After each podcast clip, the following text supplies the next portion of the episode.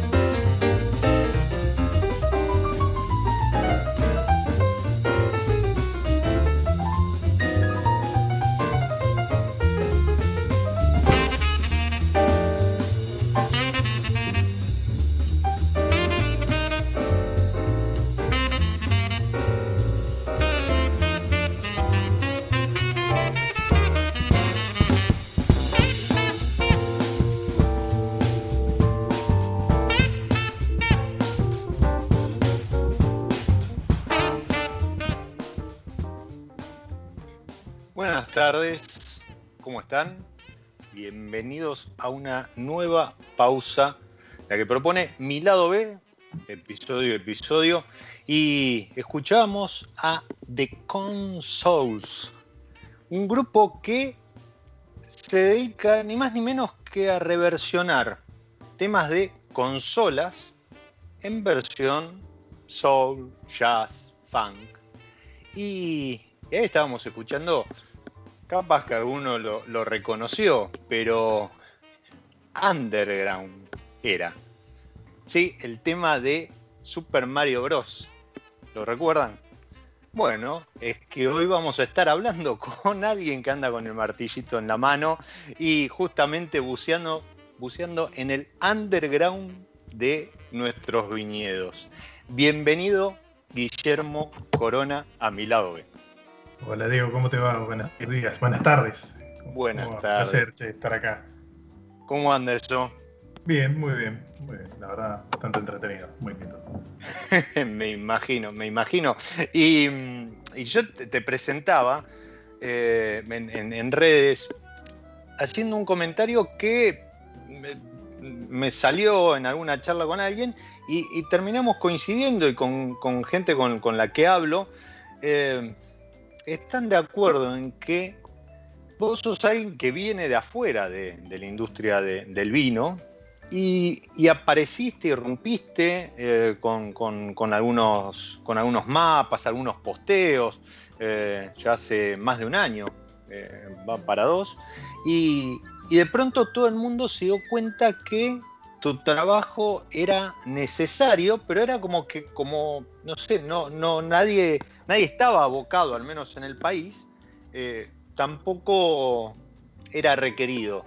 Y, de pronto la cuenta explotó, arroba geografía del vino, y, vino el libro, y, hoy es, es, increíble este, el, el laburo que venís haciendo eh, cual topo, como te denominás en, algún, en algún post, eh, haciendo esto, estos pozos, pero contanos un poco, ¿qué, cuál es el, trabajo eh, de, hacer estos pozos, de, estudiar? O sea, ¿a qué viene eso en la industria del vino?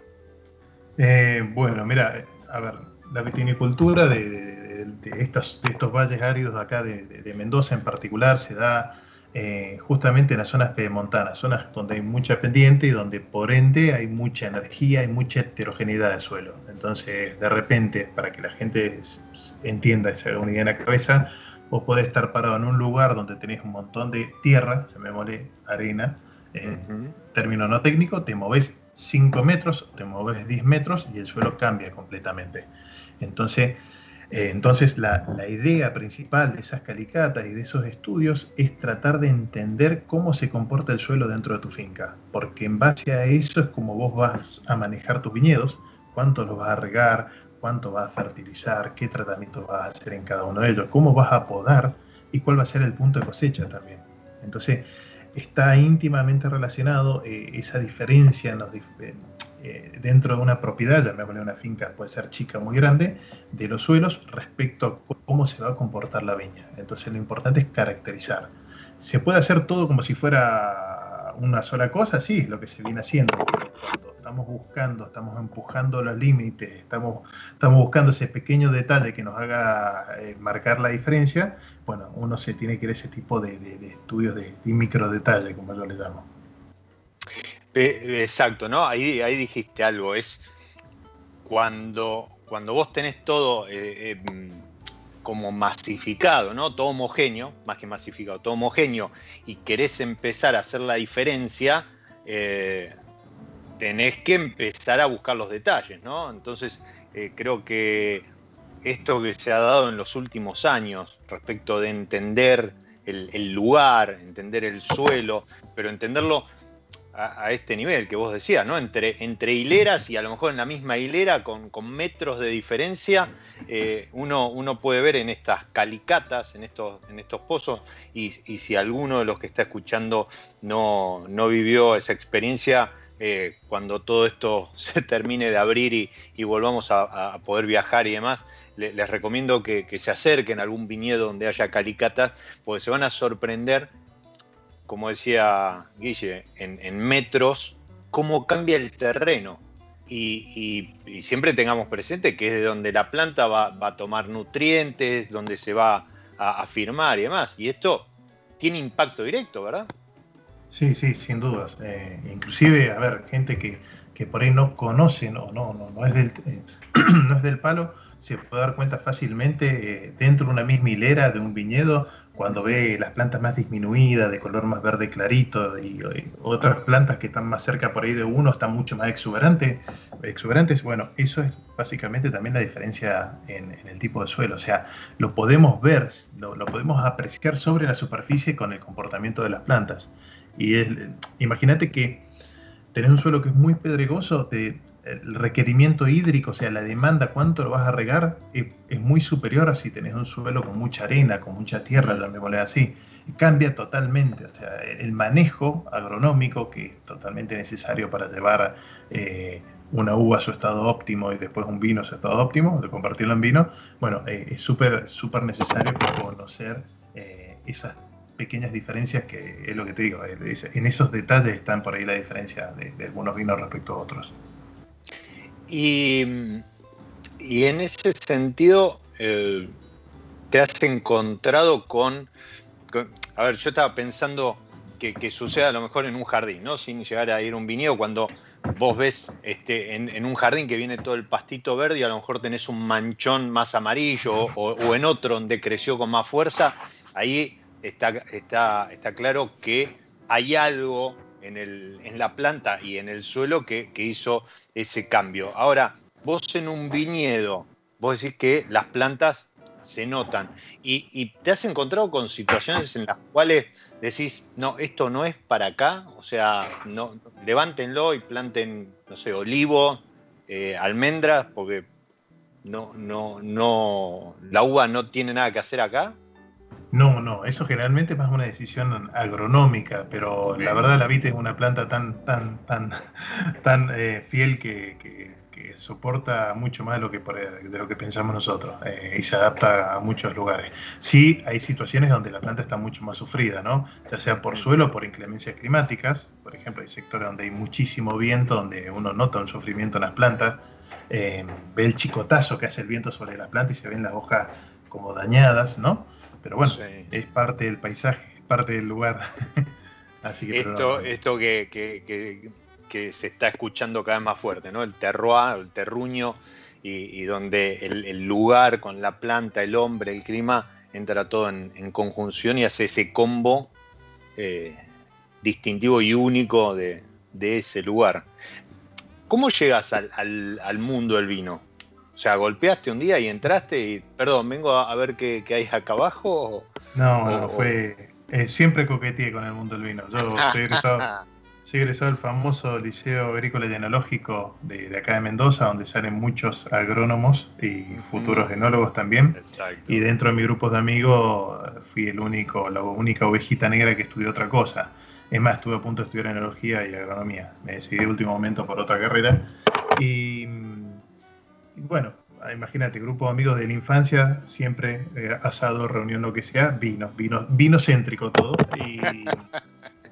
Y, todo esto empezó en el año 2014, cuando yo vuelvo a Mendoza, yo antes vivía en Buenos Aires y bueno, previamente en otros lugares, y y en asados me empezaron a hacer preguntas de suelo. Digo, pero chicos, ustedes hacen vino, ¿por qué me preguntan de suelo? Eh, era raro. Dice, no, porque ahora se está estudiando el suelo, como que se había, era un tópico que se había puesto de moda. 2014, ¿eh? Sí, 2014. o sea, nada, ahora. Febrero de 2014. Por lo menos que yo me entero, ¿no? Tal vez se venía hablando de antes, pero que yo me enteré de, de ese año.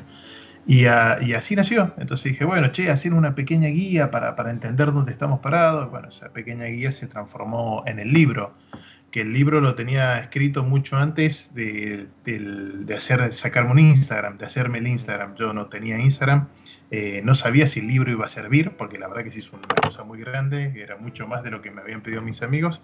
Y eh, en agosto del 2018 dije, bueno, vamos a ver, empiezo a publicar cosas del libro en Instagram, vamos a ver si tiene algún tipo de rebote. Así, así empezó. Y bueno, me di cuenta que había un rebote, que, había una necesidad, una demanda de esos temas, pero yo pensé que, a ver, que esa demanda venía de parte de los enólogos y de los agrónomos, y bueno, me, me sorprendió que también venía del periodismo especializado, del sommelier, desde, desde los dueños de los restaurantes y bueno, y no sabía que había, no, sabía que era un tema tan general, pensé que era algo extremadamente nicho, pero no, me, equivoqué. Y, también con el tema de los mapas, se ve que no hay gente que haga mapas de las regiones, entonces todo el mundo me pide mapas, mapas de tal, o, de dónde, de dónde a dónde empieza Grelo, por ejemplo, de dónde a dónde va, o Luján hasta dónde va, o cuánta, dónde están los viñedos. Entonces, bueno, todo, todo, en base a todas esas consultas también me fui, se fue retroalimentando y fui voy haciendo hasta el día de hoy eh, los mapas que voy sacando, eh, o, planteo conceptos, o planteo ideas de posibles subdivisiones de lugares, qué sé yo, para, por ejemplo, primera zona, que para mí decir primera zona es algo extremadamente amplio, tanto como decir Valdeduco, y estoy con mis ideas de subdivisión, que, obviamente las hablo mucho con enólogos, las hablo mucho con agrónomos, voy a ver muchas calicatas, después tomamos vinos, y tratando de entender eh, esas diferencias y esas diferencias de lugar, de suelo, de condición climática también las podemos representar en los vinos. Y bueno, creo que eso es lo que a mí me fascina. Eh, imagínate, eso soy un, enfermo, un loco apasionado de eso y puedo estar todo el día hablando y pensando en eso. Y está buenísimo, está buenísimo porque como vos decís, o sea, algo que uno podría llegar a pensar que era muy específico, muy técnico, fue, un boom, como lo fue eh, La geografía del vino, un estudio sobre el Valle Duco, es el libro que publicó hace poco más de un año y, se agotó y, hoy lo pueden tener en digital. No sé si tenés todavía el link, pero este, si no... está para descarga digital y sacamos también, o sea, terminé sacando una segunda edición hace un mes y medio eh, del libro así que también se puede conseguir de vuelta en papel. Ah, bien. eso, y eso, ¿sabes por qué lo hice? me, había jurado y perjurado no hacer una segunda edición en papel, dije listo, después de la, primera edición ya está, pero era prácticamente todos los días gente que me preguntaba por el libro. Yo le decía, te, lo regalo en PDF, toma el link. Me decían, no, yo lo quiero en papel. Así que, y después de, de, muchos meses eh, de, decir que no, porque el libro, la realidad es que el libro se agotó en 12 horas, la, primera edición que fue en julio del año pasado. Eh, bueno, dije, bueno, hago una segunda edición. Tengo, tengo, que sacarme el capricho de la cabeza de no querer hacer un segundo libro, una segunda edición. Así que bueno, y ahí va, ahí va la segunda edición. Bien, que aparte tiene, tiene este, como, como gráfica de la tapa una, pintura de, Pablo David González, un amigo de, Guillermo, que también lo pueden seguir en, otra cuenta con, unas fotos y unas pinturas espectaculares, que recordame la, el arroba de, Pablo. Uf, creo que se llama arroba Pablo David González, no, no, no lo tengo muy... Bueno, y si no, después, después cuando, cuando subo el post voy a tratar de, sumar... arquitecto eh, de bodega también, ¿eh? Esa es otra. Ah, eso, eso no lo sabía. Está haciendo la, la bodega de, del Vasco Vizcaizaque Alfil en Barrial y ahora está con la, de, Gabriel Bosquín en, en, el Cepillo. Uy, qué lindo. Bien, dos zonas, dos zonas que hoy están ahí en, en, la vidriera, ¿no? Ahora, ahora vamos a hablar un poquito de zonas. Pero bueno, eh, esto fue el libro y esto que comentabas del mapa, también iniciaste un proyecto ahí con eh, María Laura Ortiz, eh, justamente de tratar de graficar los mapas que, todos necesitamos cuando hablamos de indicaciones geográficas o, algún enólogo quiere presentar sus viñedos y demás, y, no se consigue. Y, tal fue así que la Asociación Argentina de Sommelier lo convocó para, una serie de charlas, em, estuvo en una de las premium testing virtuales, eh, virtual experience que, que, se hicieron en, lo que va de, de la pandemia. O sea, te fuiste diversificando y fuiste tomando diversas cosas que va todo de la mano con esto que yo te decía, o sea, es como que eh, cuando vos, vos te sorprende las preguntas que te estaban haciendo sobre los suelos, sobre los lugares y demás, allá por el 2014, es como que había un hueco ahí para ocupar y nadie, nadie se postulaba y llegaste vos y, te compraste todos los números camino, sí, lo, interesante es que, eh, a ver, eh, lo, interesante es que eh, también ha sido un camino de aprendizaje para mí y conmigo mismo, muy loco, porque, a ver, yo soy una persona eminentemente técnica, vengo de la ciencia dura, o sea, soy geofísico, soy un físico frustrado, soy un geólogo frustrado, soy un enólogo frustrado. o sea, me hubiera, gustado estudiar 25 carreras, tengo un doctorado nunca terminado, y, lo que me pasaba a mí es que obviamente yo venía con un lenguaje y la industria tenía otro lenguaje. Con los que yo más me podía comunicar era con los agrónomos, pero hasta ahí no más, porque los agrónomos generalmente no tienen edafología, estudian el suelo, pero no tanto. Eh, son más de la planta para arriba, en términos generales, hay de todos los casos. Pero lo, lo, interesante fue yo también entender cómo dar un mensaje, porque uno puede saber mucho, poco, pero tiene que dar un mensaje correcto, tiene que comunicar correctamente. Y eso es algo que yo en los últimos dos años me, ha fascinado, la parte de comunicación del vino y cómo llegarle a las personas, porque que yo a alguien le diga que es un entisol o que es un torrefluente típico, que son clasificaciones, órdenes y subórdenes de suelo, no le estoy diciendo nada a esa persona. Entonces por ahí hay que simplificar y que la persona capte el concepto, porque, a ver, me ha pasado a dar charlas con los Master Sommelier hace un año y medio que vinieron acá a Mendoza y, me ha tocado, bueno, me ha, tocado dar un montón de charlas y, yo al principio decía, no, yo no doy charlas, lo mío es técnico, no doy charlas, totalmente cerrado, ¿no? Un, ataco cerrado. Y, y después dije, no, o sea, eso ha sido inclusive un aprendizaje para mí, ¿y por qué no? Y vamos, y, me, ofrecían tal cosa, y dale. Ahora estoy asesorando, por ejemplo, una carta de un, de un, de un restaurante. En mi vida pensé eh, que ni siquiera que, tenía tanta importancia la carta de un restaurante, y parece que la tiene. Y vos me decías ah, el año pasado, yo te decía, ni loco hago eso. Y ahora digo todo que sí. La verdad me estoy entreteniendo mucho. No sé cuánto va a durar, pero el, camino está buenísimo, me estoy entreteniendo mucho y eso también me sirve a mí para abrir un poco más mi, mi cabeza y ser más permeable a otras ideas de otras cosas. Así que está, está, genial. No, seguro. Y aparte, eh, como, como vengo comentando con, algunos invitados, hoy estamos atravesando una etapa de, de, captura de conocimiento y aprendizaje en, la industria del vino eh, respecto de, esto, ¿no? Respecto de los suelos, respecto de la relación planta-suelo, de zonas, ¿sí? Y, ahí ya, ya, vamos a empezar a entrar en, un terreno respecto. El, fin de semana estuviste subiendo eh, algunos, algunas fotos, algunos videos de algunas zonas que, que se están desarrollando y mucho, porque hace un par de años era como que uno hubiese dicho, bueno, listo, ya está, la viticultura argentina ya ocupó todo lo que podía ocupar y hoy nos encontramos con Paralelo 45, Misiones, em, Córdoba, provincia de Buenos Aires. Subiste un trabajo que, hiciste junto a algunos colaboradores de provincia de Buenos Aires con arriba de 100 viñedos.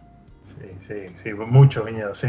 Te sorprendió la cantidad de viñedos, ¿no? no, no, eh, Sí, este, chateamos por privado y yo me, quedé y cuando vi la imagen no lo podía creer, porque uno a lo mejor tiene algunos más que, comercialmente han, ganado reconocimiento y, tienen mejor difusión y demás, pero esto que vos comentabas de la comunicación del vino no es un tema menor, porque creo que es algo que debería mejorar en distintos... Eh, lugares, ¿sí? en distintos eslabones la industria, respecto a eh, comunicar algo que vos dijiste muy claramente, el concepto.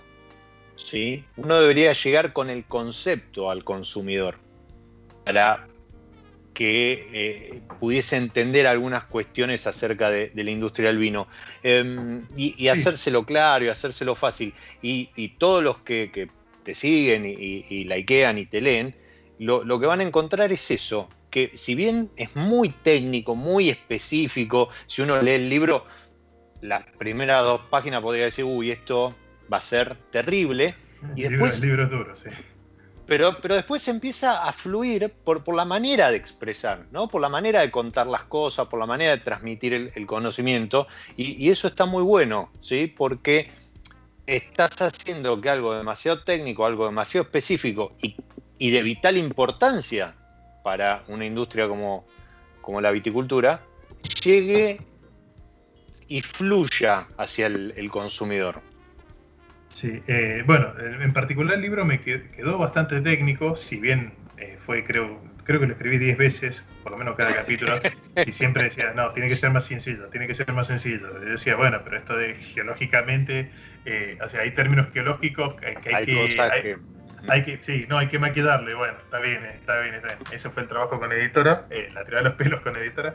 Eh, el libro sí eh, es técnico, lo hice, lo hice para agrónomos, lo hice, si vos lo ves, es un libro que es para agrónomos, pero bueno, la verdad que tuvo, porque fíjate que yo no hablo de vino, hablo de los lugares donde no, no. Y también tuvo su, su furor en, en, otros ámbitos. Y sí, coincido totalmente así como somos bastante binarios, no sé si sucede en otras partes del mundo, eh, nos fuimos de que el suelo no importaba, que el suelo era absolutamente todo, y tampoco creo que viene por ahí la mano. Eh, eh, fuimos de, no saber nada, quiero vinos Winkler 1, por ejemplo, y, creo que tiene que ser un concepto, tenemos que ser más, no sé, una mirada más holística, tenemos que, primero hablemos del lugar, no hablemos del suelo del lugar, hablemos del lugar, qué sé yo, pongamos, Valle Uspallata, Valle de Canota, ah, elegí el Valle Quiera. Y hablemos de las condiciones particulares del lugar, sin irnos muy al micro detalle. Eh, eh, conceptos como eh, me hiela, cae piedra, no se cosecha en marzo generalmente, o no, a partir de enero entra la brisa del sur y se nubla, y eso, eso me permite que la madurez sea, o sea, sea más lenta. Conceptos así, conceptos que son más terrenales para las personas. Y después para los bichis del vino, para los que son friki del vino, bueno, les podés dar un poco más de, no, mira, acá la mínima tanto, o, qué sé yo, defiendo tantas veces al año. Pero cuando yo tomo una copa de vino, estás tomando un lugar y justamente vos tenés que comentar el lugar, tenés que expresar el lugar. Em, que se lo te dicen Valleduco y la mayoría de la gente ni, va al Valleduco ni siquiera se da cuenta que es un Valleduco. Entonces le tenés que explicar que es un valle asimétrico, que está la cordillera de los Andes, que es muy alta por un lado, pero por otro lado hay una loma muy suavecita que hace cierre este al valle, por ejemplo, ¿no? Y eso hace que, sea justamente un valle y, que tenga características de tal tipo. Creo que viene por ahí la mano. Es más explicar el lugar. Por eso yo, yo le puse la geografía al vino y no le puse la geología al vino. Porque creo que tiene que haber un sentido más geográfico del lugar. Después, obviamente, son escalas de estudio diferentes. Una cosa es hablar de un valle, una región muy grande, otra cosa es hablar de una finca, que es un sector acotado que puede tener 4, 5, 10 o 20 hectáreas, donde vos ahí sí le tenés que explicar lo general, que es el lugar donde estás, y después lo particular, que es tu finca. Pero creo que esos son los niveles. Es como un videojuego que hay que ir desbloqueando niveles. Primero vamos a lo general y a lo particular. Y después si querés me decís, no, mira, este polígono o este bloque que tiene tal característica de suelo, yo lo interpreto así y eso está en esta copa que estás degustando. Creo que viene por ahí la mano. y sin llegar a ser una sobresimplificación, obviamente. No, está claro, está claro. Después te juntás con un Kaiser, con un Di Stefano y ya hablan en, otro idioma, ¿no? Claro, pero, pero, pero la gran mayoría, inclusive el periodismo asociado al vino, inclusive los másteres sommelier, no, no, sé si necesitan ese nivel de detalle, de micro, micro, micro detalle, porque yo me junto con ambos, con ambos Martín, y sí, son una charla que olvídate. Eh, así que, pero, pero, pero eso, bueno, eso está dentro de un ambiente técnico, ¿no? De, de, de agrónomo, de gente que, que, ya estudia mucho más los suelos y que, y que va viendo esas micro diferencias. Estamos, estamos a un nivel de detalle ya con Martín Di Stefano, eh, pero es que no podés comunicar eso. Estamos viendo algunas cosas muy particulares en Guantadarí y no sabes cómo terminás de comunicarla. Entonces, de momento no, no, no, no digo, no decimos nada. Así que, pero, pero, pero es súper interesante porque cuando más haces calicata, más te das cuenta que hay todavía mucho más por delante. Hay mucho más por delante. Lo bueno es que yo considero que la industria, con sus tropezones y sus inconvenientes lógicos, eh, va para adelante. Y, creo que se vienen los próximos cinco años, por lo menos lo que yo estoy viendo, se vienen cosas impresionantes. Ahora, ahora vamos, a, vamos a, la vuelta, vamos a hacer una pequeña pausa que, quien esté escuchando asimile un poco todo esto que, venimos hablando. Y a la vuelta vamos a empezar a hablar de, zona, qué, zona ves todavía como este, subexplotada o no, o aún no descubierta, y que vos eh, eh, geológica, geográfica, geofísicamente, eh, ya has podido detectar como con buen potencial y, ver qué es lo que viene en ese sentido en, la viticultura. ¿sí? Pero, como digo siempre, dentro de la pausa, que es mi lado B, y, este tiempo de, relax, copa en mano y, disfrute para los sentidos que ofrecemos eh, humildemente episodio a episodio, llega el momento de jugar con justamente los sentidos, una variedad. Hoy tenemos San Felicien Pinot Noir. Y en esto de maridar música y variedad, hacer ese acuerdo, hemos elegido una versión que hace la compañía estadual de jazz que se llama justamente Pinot Noir.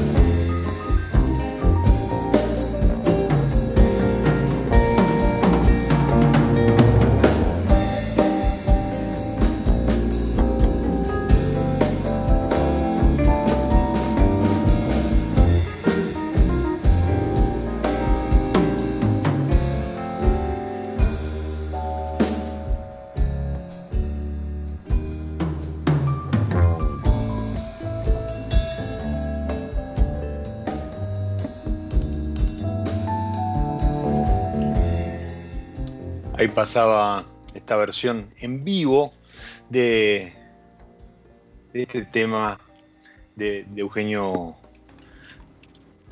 Tizot, que escribió y compuso un álbum llamado Música para acompañar el vino, una cosa así. Cada, cada track está dedicado a una variedad, así que ahí pasaba Pinot Noir en, una, una, versión bien, bien jazz.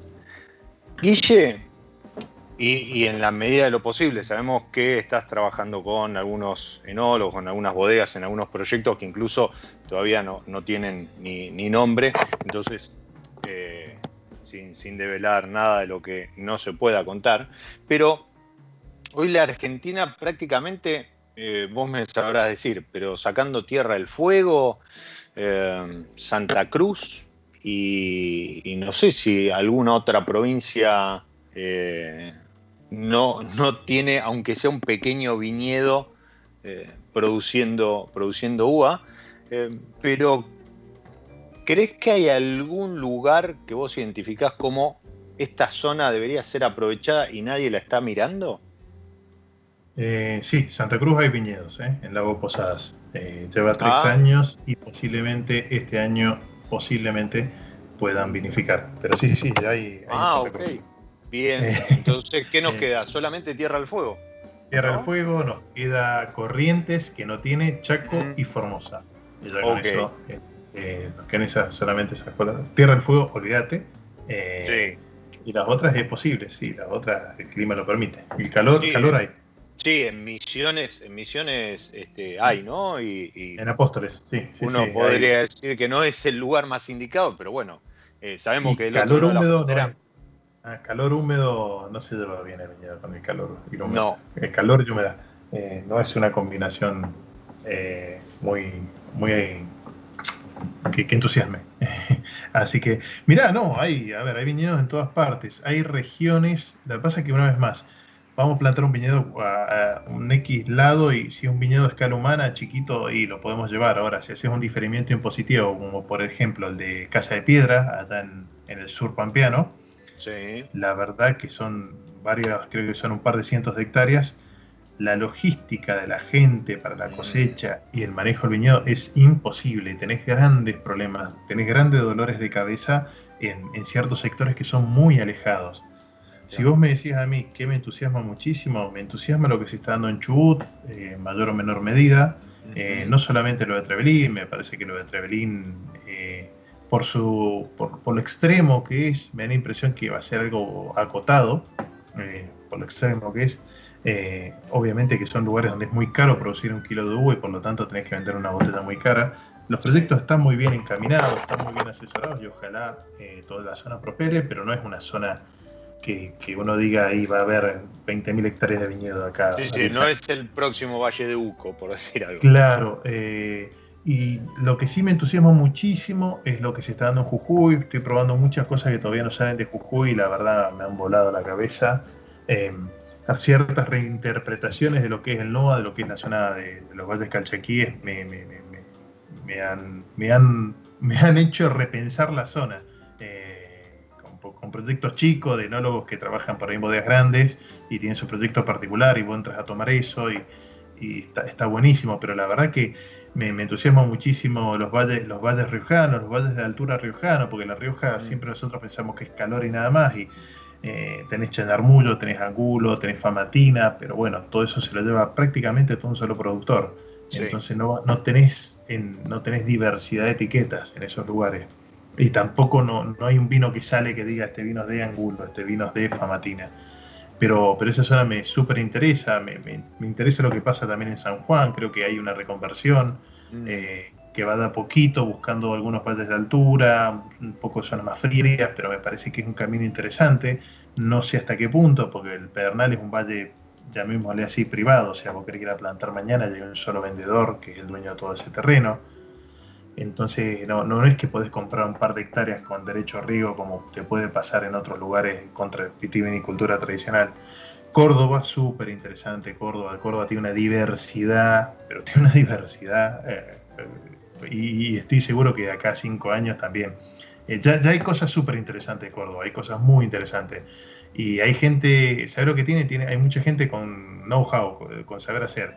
Entonces creo que eso es, más, es tan importante como el lugar. Vos podés tener un lugar muy bueno. Ahora, si no tenés los recursos humanos de, entender el lugar y de tener esa sensibilidad, es muy difícil hacer un, gran vino. Me parece muy interesante el Alto Valle, me parece que hay que redescubrir, el Alto Valle. Uno toma vinos fenomenales, los dos proyectos principales de ahí, pero también tenés el vino de Cobos, de, el, Pinot Noir, vos tenés lo que hace Matías Richitelli, hay varios productores que hacen el mismo, el mismo Pinot Noir de manos negras, artesano que de Colorado Hay muchas cosas interesantes en el Alto Valle, en el Valle Medio y en el Valle Inferior, lo que es Guapiza. Yo creo que el Alto Valle hay que darle una hay que darle otra, mirada. Lo que pasa es que también esa, esas miradas y, esa, ese reverdecer de, lo, de la zona sucede con, con mano de obra local, llamémoslo así, con enólogos locales, con, gente joven que mueva, que mueva la avispero. Y no sé hasta qué punto se está dando eso en el Alto Valle. Ojo, tal vez hablo del máximo desconocimiento y tenemos tres jóvenes o diez jóvenes promesas del lugar.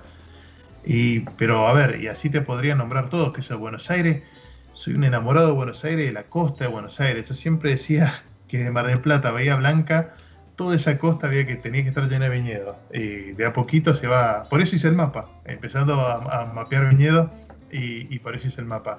Eh, y, creo que eso nos, da un estilo y un perfil de vino totalmente diferente a lo que estamos acostumbrados en Argentina, ¿no? Son viñedos más de zona fría, más de blancos. Y vos vas viendo cuando tenés una gran empresa que se pone ahí y, ves añada, añada cómo mejoran esos vinos, cómo le van agarrando la mano al lugar. Eh, eh, la verdad que sí, esto tiene muchísimo futuro. A mí me sorprende Buenos Aires el futuro que tiene. Y yo la semana que viene, por ejemplo, voy a, voy a catar 20 proyectos de Buenos Aires. me han invitado a un enólogo de acá a catar 20 proyectos que todavía no salen. Eh, hay dos que sí, que son muy conocidos, eh, pero otros 18 que no salen. De Tandil, de Tres Arroyos, de un montón de lugares. Y, para, ver, para ver qué es lo que está dando el lugar. Y me parece súper interesante. Eh, creo, ¿Ah? creo que, hay involucrada gente, gente que, conocemos ambos y, que ha estado recorriendo Buenos Aires este, y haciendo, haciendo vino, si no me equivoco, ¿no? Sí, sí, eh, bueno, sí, sí. Eh, este es un, un enólogo César Cárdenas, no sé si lo conoces, que asesora en la zona de Tandil. Mm. Y bueno, van a hacer una degustación general de todo, de, muchos de los vinos de la zona. Y también es súper interesante la parte histórica de lo que es eh, Entre Ríos, eh, con su viñedo histórico. Yo me debo un viaje a Entre Ríos, si bien hice un par de viajes a ver bodegas cuando viví en Buenos Aires, me falta, quiero, quiero volver a ir ahora con más conocimiento, ¿no? Porque obviamente en siete años yo he aprendido, creo, un poco, un poco más de sobre, sobre vino. Eh, pero me parece súper interesante Argentina toda. Yo creo que los, principales lugares ya están eh, con cierta vitivinicultura. Por ejemplo, a mí la desembocadura del río Chubut, eh, lo que es Treleu, Rawson, no sé si te ubicas, toda esa zona. Te iba a preguntar por Bahía Bustamante, justamente ahí en Chubut. Claro, bueno, Bahía Bustamante es un proyecto ultra chico porque hay muy poca, está sobre bajo la meseta de Salamanca y ahí tienes muy poquita agua, ese es el único problema. Entonces no es una zona que vos podás poner 50 hectáreas de viñedo.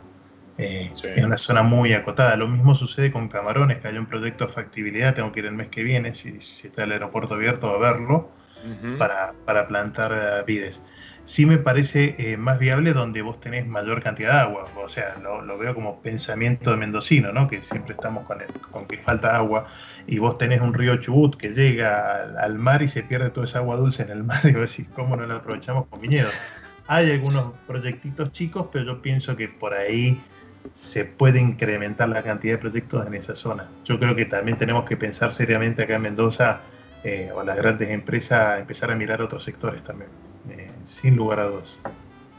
¿Y cómo todo, este, este, corrimiento, esta búsqueda de nuevos lugares, eh, también favorecido por, el cambio climático, ¿no? Eh, entiendo que junto con, lo hablábamos hace un rato, junto con, la vid, el suelo y la mano del hombre, el clima es otro factor determinante y, entiendo que se notan, se, están empezando a notar los cambios eh, anunciados este, ya hace años. Y, creo que eso también está favoreciendo cómo llegar hasta el este, paralelo 45 eh, ahí en, Sarmiento o eh, empezar a subir más allá de los 1500 metros. ¿Verdad? En Mendoza. Sí, sí, sí. Em, sí, a ver, siempre cuando hablamos de regiones, lo primero, el parámetro más importante es el climático. Después hablamos de suelo, hablamos de viento, pero el parámetro climático, eh, la marcha climática de las temporadas es, lo que va a mandar en el vino, sin lugar a dudas. Después hablamos de suelo, o sea, para mí yo siempre pongo muy por delante el tema del clima. Y en el caso, bueno, en particular en el caso de Mendoza, de todo el oeste árido, eh, llevamos 10 años de déficit de nevadas. Nosotros vivimos porque acá hay oasis justamente porque tenemos agua que baja de la montaña y esa agua viene de dos fuentes. Viene de los glaciares, que, es nieve vieja, llamémosle así, acumulada durante mucho tiempo, y de la nieve que te cae anualmente. O sea, como que vos tenés tus ahorros y tu sueldo mensual. Tus ahorros serían los glaciares y tu, sueldo mensual serían lo, sería la nieve. Y la verdad que si no nieva, nos estamos comiendo los glaciares. Los glaciares, yo por ahí subo algunas fotos de los retrocesos de los glaciares, es impresionante. Ya los cauces vienen muy disminuidos ¿no? con respecto a la media histórica, y no estamos hablando de los últimos 200 años, estamos hablando de los últimos 30 años.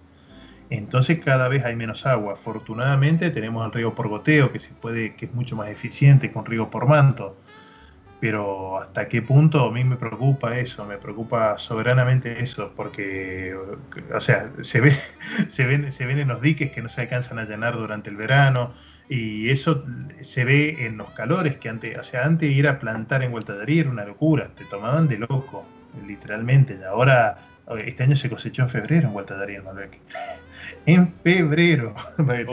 otra, locura, pero en el otro extremo, ¿no? Claro, pero se cosechó en febrero con 24 bricks, o sea, maduro se cosechó en febrero. Sí. Eh, porque son suelos pedregosos, son suelos muy cálidos y fue una temporada realmente cálida. Eh, eh, entonces, todas esas cosas que pueden ser que sea la excepción a la regla, cada vez se vuelven más común. Entonces, cuando la excepción se vuelve algo común, te tenés que preocupar. por lo menos hay que una señal de alerta de qué, es lo que hay que hacer. Podemos seguir hacer, podemos seguir haciendo espumante de altísima calidad en Mendoza con zonas que fincas que estaban en lugares antes fríos y ahora que no están tan fríos. Eh, o tenemos que empezar a mirar al otro lado. Tenemos que seguir plantando, no sé, eh, Pinot Noir en un lugar bajo el Valle Duco donde hace muchísimo calor, o ya tenemos que plantar variedades mediterráneas. También está en la interpretación del hombre en el lugar, ¿no?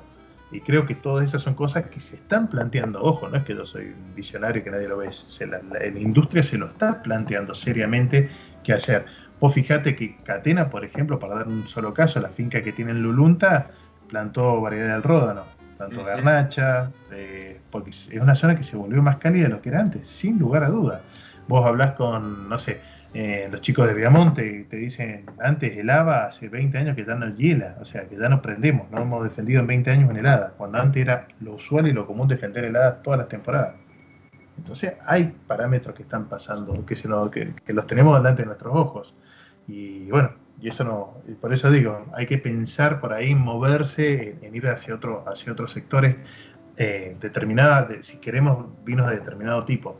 Por eso me parece súper interesante lo que se ha hecho allá en eh, Otronia, lo que hay allá en el sur, en Sarmiento, que estuve ahí, eh, un lugar la verdad inhóspito, pero bueno, esos lugares inhóspitos también llevan a, grandes inversiones de, todo tipo para, poder llegar a término con la uva, ¿no?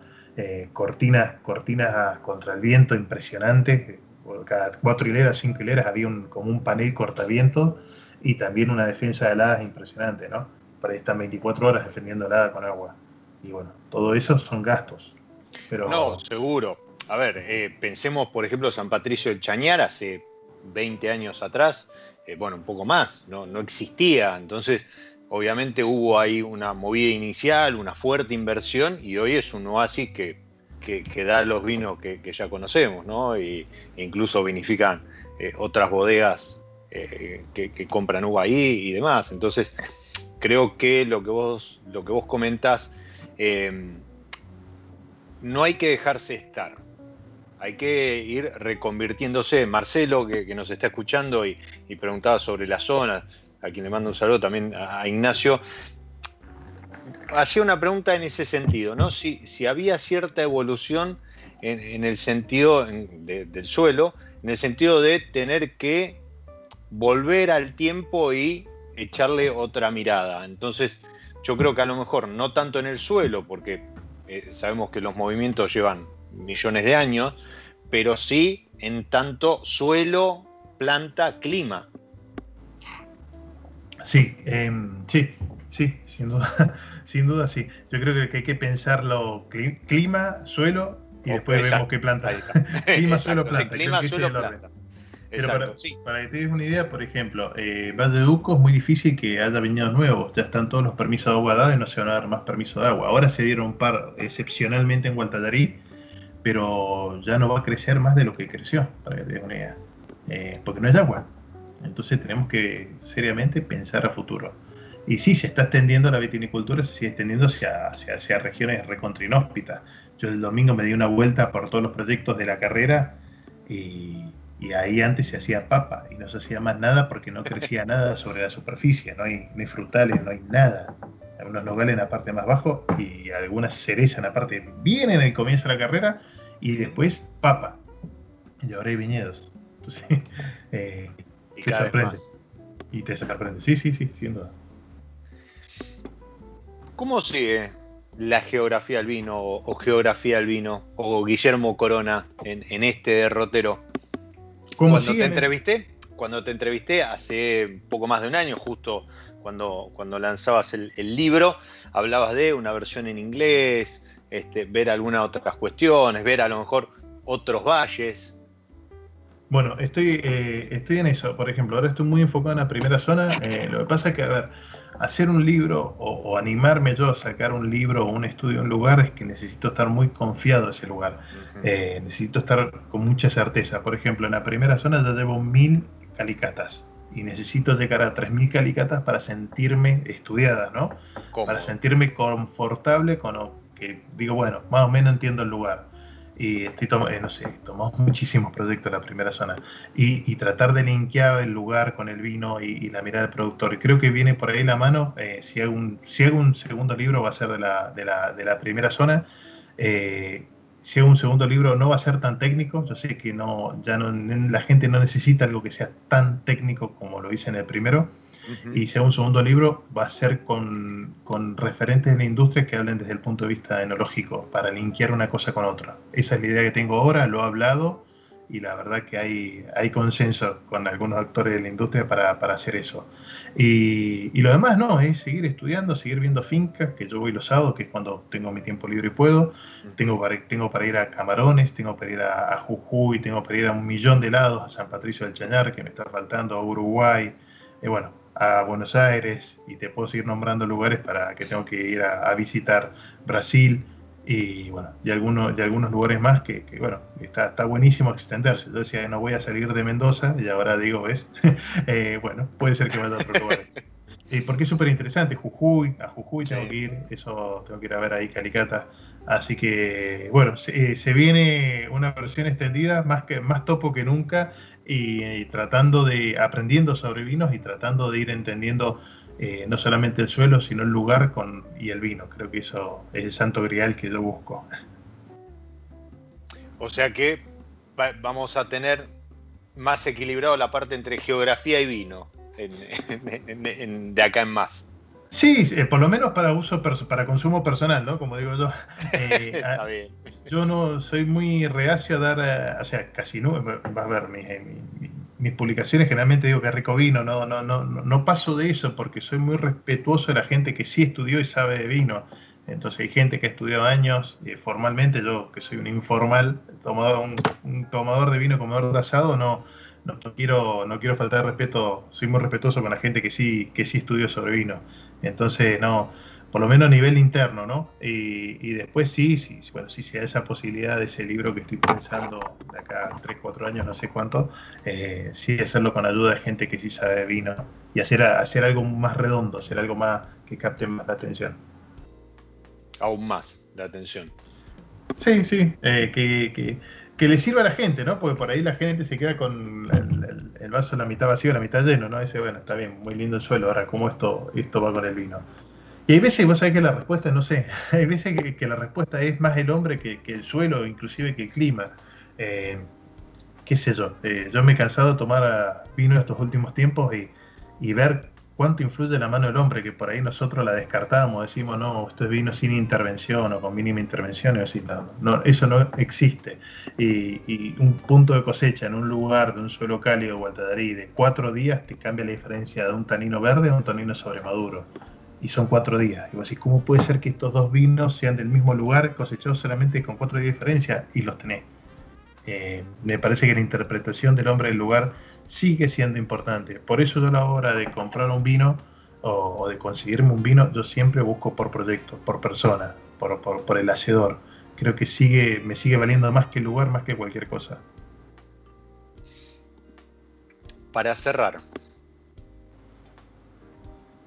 un vino, o, mejor dicho, una, una, zona, si yo hoy tuviese que salir a comprar un vino, ya algunos, algunas etiquetas mencionan la zona, el viñedo incluso, la parcela, como vos decías.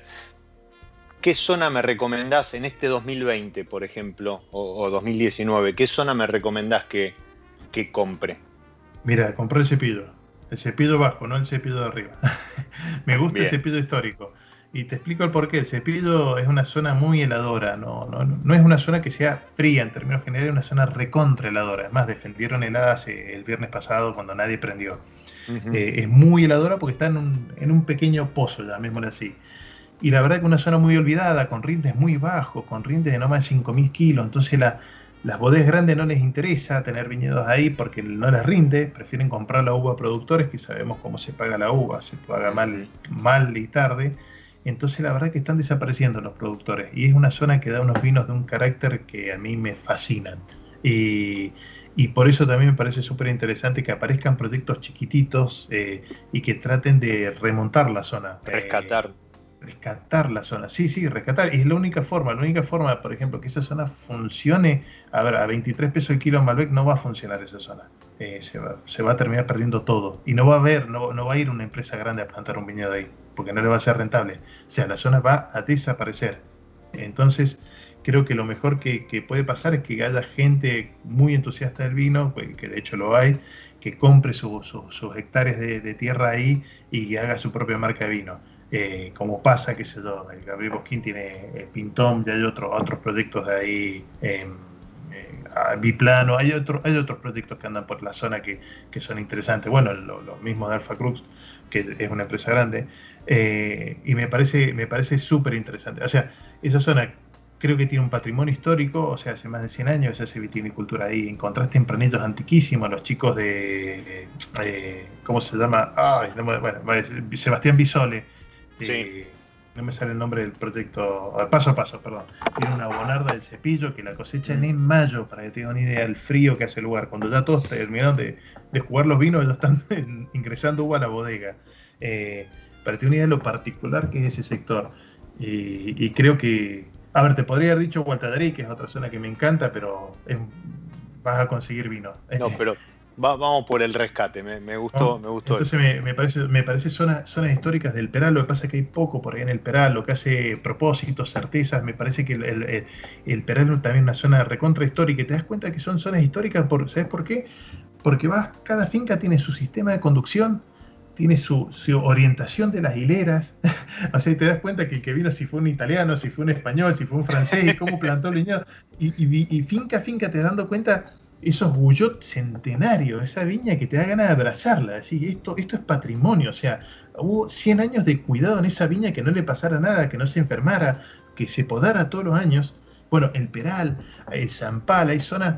O sea, te puedo nombrar las zonas mainstream que que sabemos que son geniales, pero también hay zonas dentro del Valle de Duco que son también muy buenas eh, en lo suyo. El Peral, nadie, nadie te va a decir que es una zona mala para hacer vinos y los vinos blancos que salen del Peral son geniales, inclusive hay Cabernet de Parrales antiquísimo y aparte que es una zona espectacular, si yo me hiciera una casa me la, haría en el Peral, por ejemplo, eh, me fascina. Pero bueno, hay mil, hay mil lados, también. soy muy fanático de lo que es Barrial, eh, eh, te puedo nombrar mil lados. Barrial es uno de mis lugares en el mundo, sin duda. Barrial acá es un valle al norte de Uspallata, metido entre la precordillera y la cordillera frontal, en San Juan. Y es un, también mi lugar en el mundo, un lugar hermoso y con gente que está haciendo muy buenos vinos, interpretando el lugar de forma y también haciendo un rescate histórico de, esas de, varietales, como el proyecto de Pancho Bugallo de Cara Sur, qué sé yo. Hay, hay tanto, eso es lo que tiene fascinante este mundo, que nunca se termina, siempre encontrás cosas nuevas y cosas espectaculares. Y eso, eso está buenísimo. Voló el episodio, Guille, pero la charla seguramente la vamos a seguir en otro momento y espero copa en mano, cara a cara y, por mucho más vino. Muchísimas gracias por. esperamos por acá. Por haber pasado por mi lado B. Bueno, bueno, les mando un saludo, chicos. Gracias, el placer es mío. Los que están ahí del otro lado, como siempre les digo, soy Diego Migliaro, este es mi lado B y les deseo que disfruten. Chau. Nos encontramos en cualquier momento en otro episodio de Mi lado B.